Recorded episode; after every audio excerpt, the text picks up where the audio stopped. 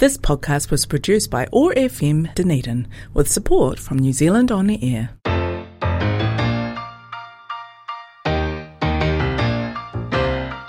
Ever wonder about the stories of the women around you? We wanted to create an intentional space for women to share the wisdom they have gained through life experiences. Tune in to be in awe of some of the Wonder Women in our midst. Wondering Women on OAR FM Dunedin. Welcome back to another episode of Wondering Women. We are your hosts, Linnea and Kahurangi, and Kia with us today is one of my friends, our next guest, Mahina Walle. Um, hi, Mahina. It's super nice to have you on. Kia ora. Thank you for having me. It's really nice to be here. So, um, yeah, do you want to tell us a bit about yourself?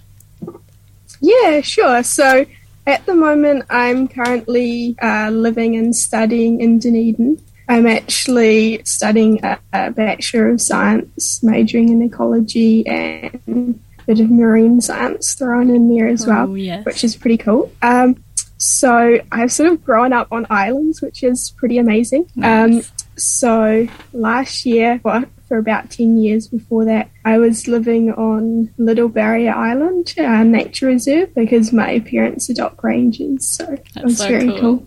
That's awesome. Um, yeah, when I, I remember when I found that out, I was like, dang, that's so cool. Um, could you tell us a bit about what, um, what was the main sort of focus of the island? Or I guess you said it's a nature reserve and your parents were DOC rangers. What was their sort of specialty? Um, and I guess, yeah, why were you guys there? Yeah, so I guess it's because it's a nature reserve, it's a really special spot for wildlife, obviously. So um, it's people can only go to the island with a permit. Wow. Um, yeah, so my I guess my parents' roles. My dad was sort of the main island ranger, so making sure nobody landed that wasn't meant to, because Right. people can obviously bring sort of pests um, or even diseases like kauri dieback if they don't quarantine before going out. Um, and then also just checking to make sure no rats or anything like that arrive because it's a sort of predator free island, which is really awesome. Yeah. Nice. Um, and then my mum was the Kakapo Ranger, or still is. Um, so she sort of works with, I believe there's 12 Kakapo there at the moment, um, which is obviously one of our very endangered yeah. uh, native birds. So, yeah.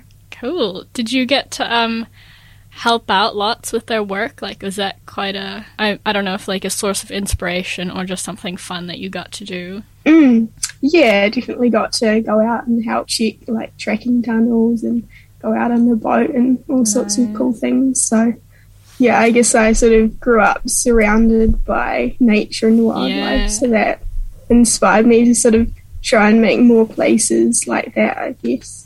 For sure. What was your favorite part of living on the island or yeah, that role? Hmm.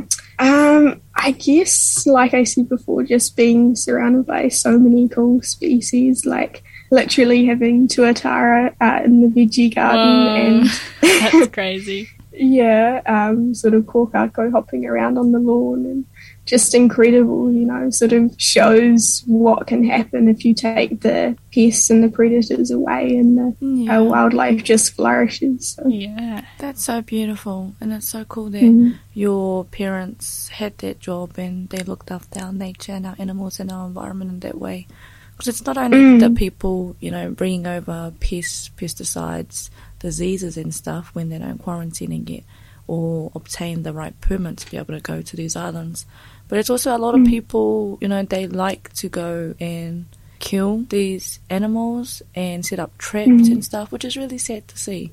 But it's cool that we have these people in place to be able to protect them. yeah, definitely. Yeah, so you're doing um, ecology and marine science, and Mahina and I are in. Well, I'm also doing ecology, so we're in a lot of the same papers at the moment, which is fun. Always good to have a study buddy. Um, so, yeah, what do you have an idea of kind of where you want to go with that degree? I know we get asked this a lot at uni, and this is our first year, but And know. also before that, um, what started your interest in wanting to study ecology and marine science as well to be able to help understand where you would like to take it in your future and in um, in life? Mm. So I guess I've always loved, especially animals and mm. just any nature and wildlife in general, um, because I guess that's my normal, which is yeah, pretty cool.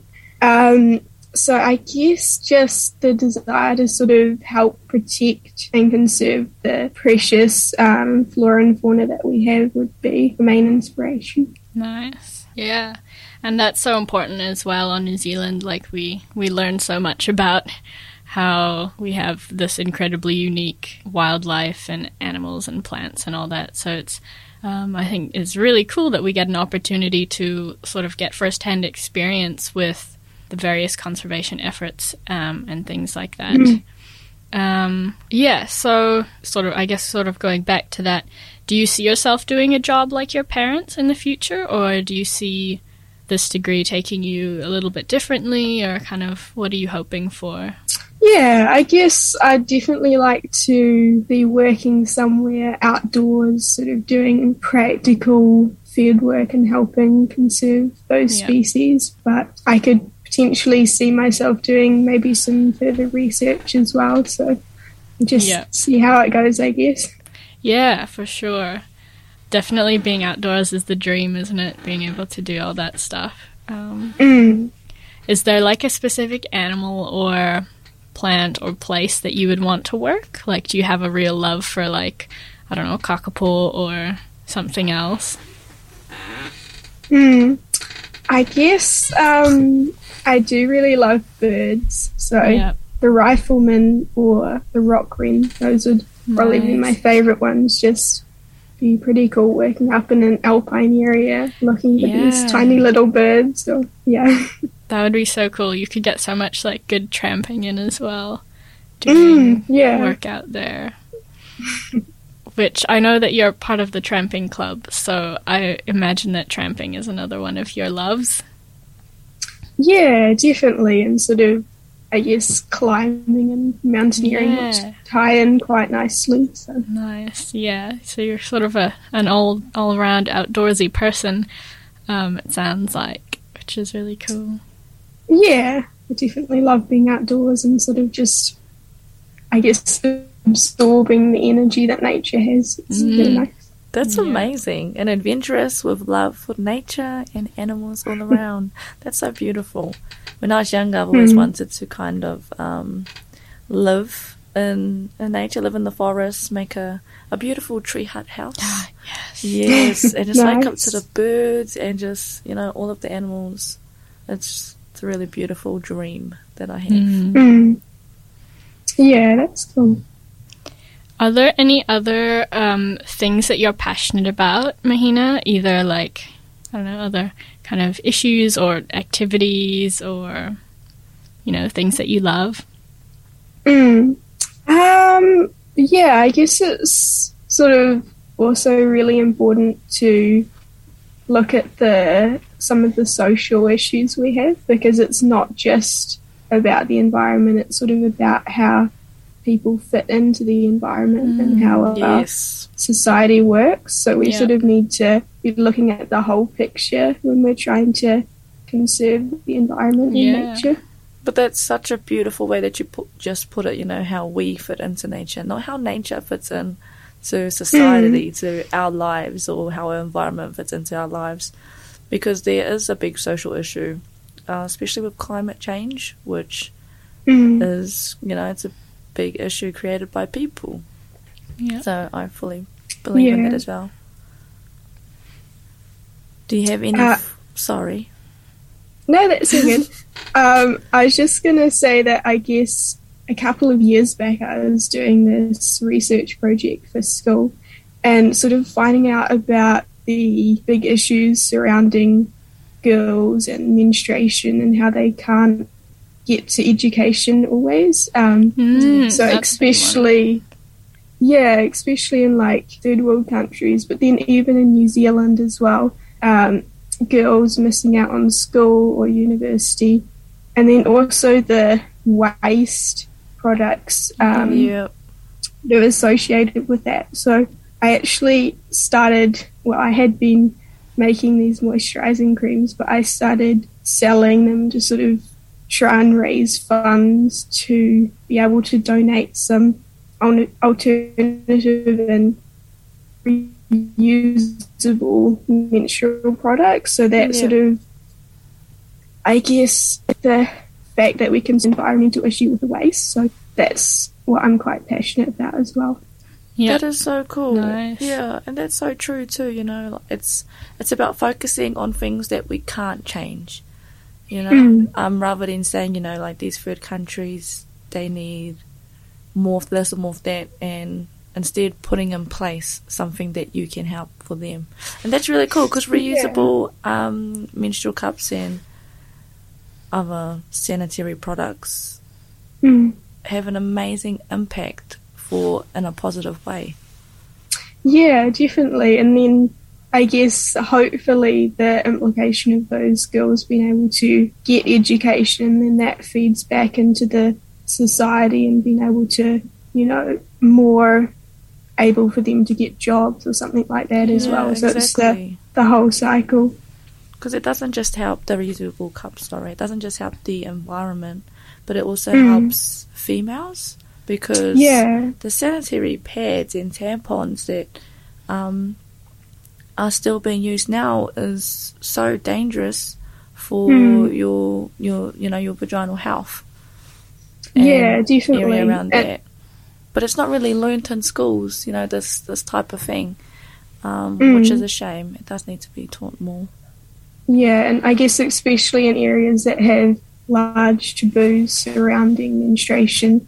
I know in some um, cultures, sort of women are still have to go away and be in a separate area Yeah. when they are on their period. Yeah. Um, and then sort of some, I know that some girls, if they are menstruating and then they might not necessarily have access to safe products, so they use, say, an old rag and then because of Mm, yeah. the taboos surrounding it, they don't have, they don't feel comfortable sort of cleaning it, and so then once again that leads to health issues. And it's just, Yeah. yeah.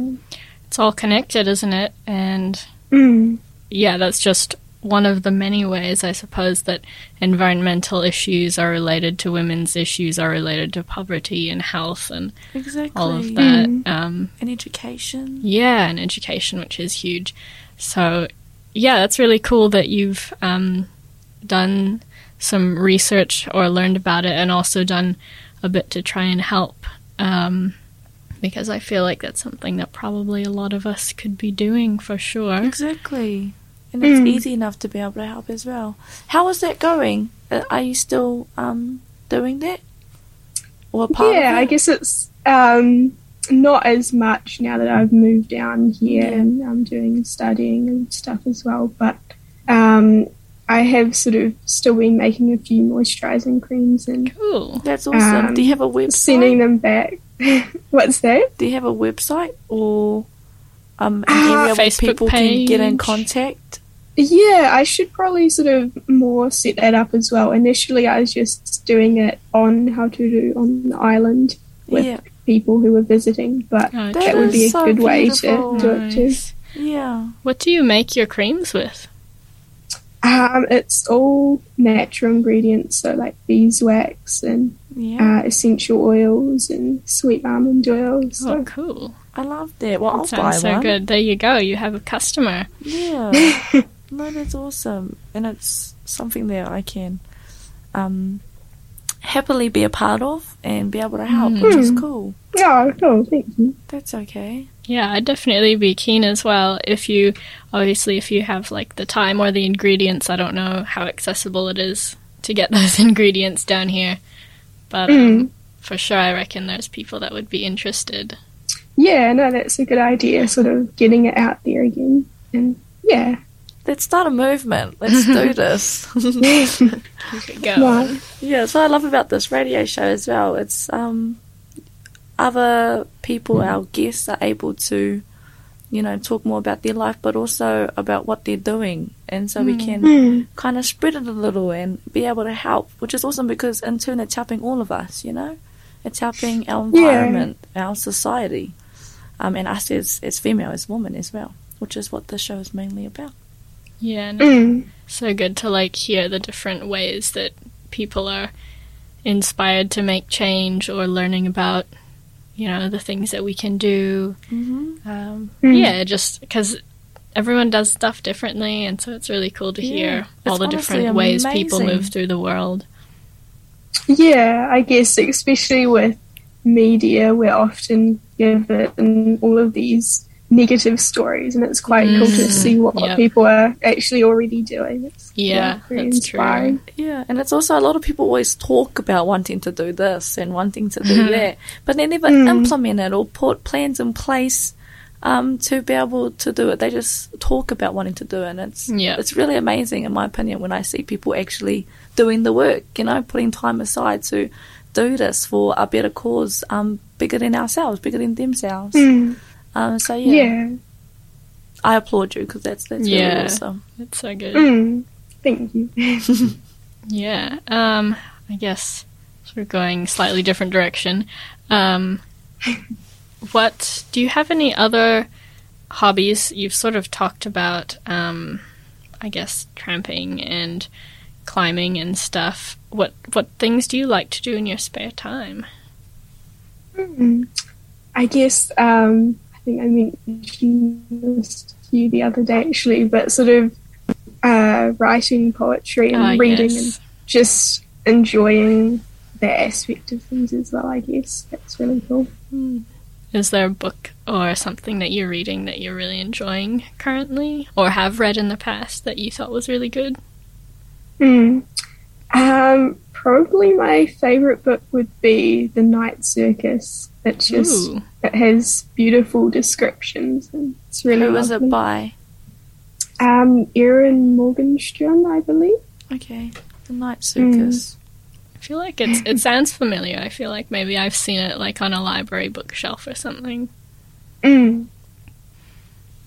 And I guess aside from that, sort of doing some craft things as well. Like I've been uh, knitting my mum a pair of gloves for her birthday. Oh, so- nice. You can't Yeah. show her this until after her birthday then. True. I didn't think of it. That's all good. Mm. What um are they like I suppose they have their gloves with fingers on them. Mm. Yes.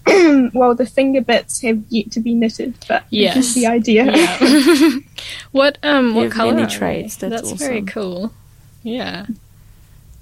What colour are you knitting them with? They're sort of a light blue colour, and it's merino wool, which is Oh, very wow. delicious. Oh, nice. Oh, that'll be very warm. That's She's so a lucky Yeah, lady. dang. also, I'm impressed that you know how to knit gloves because I can knit like a scarf because it's just one long thing, but gloves, goodness. Yeah. It takes awesome. a lot of patience Yeah. and, and time. Where did you learn how to knit?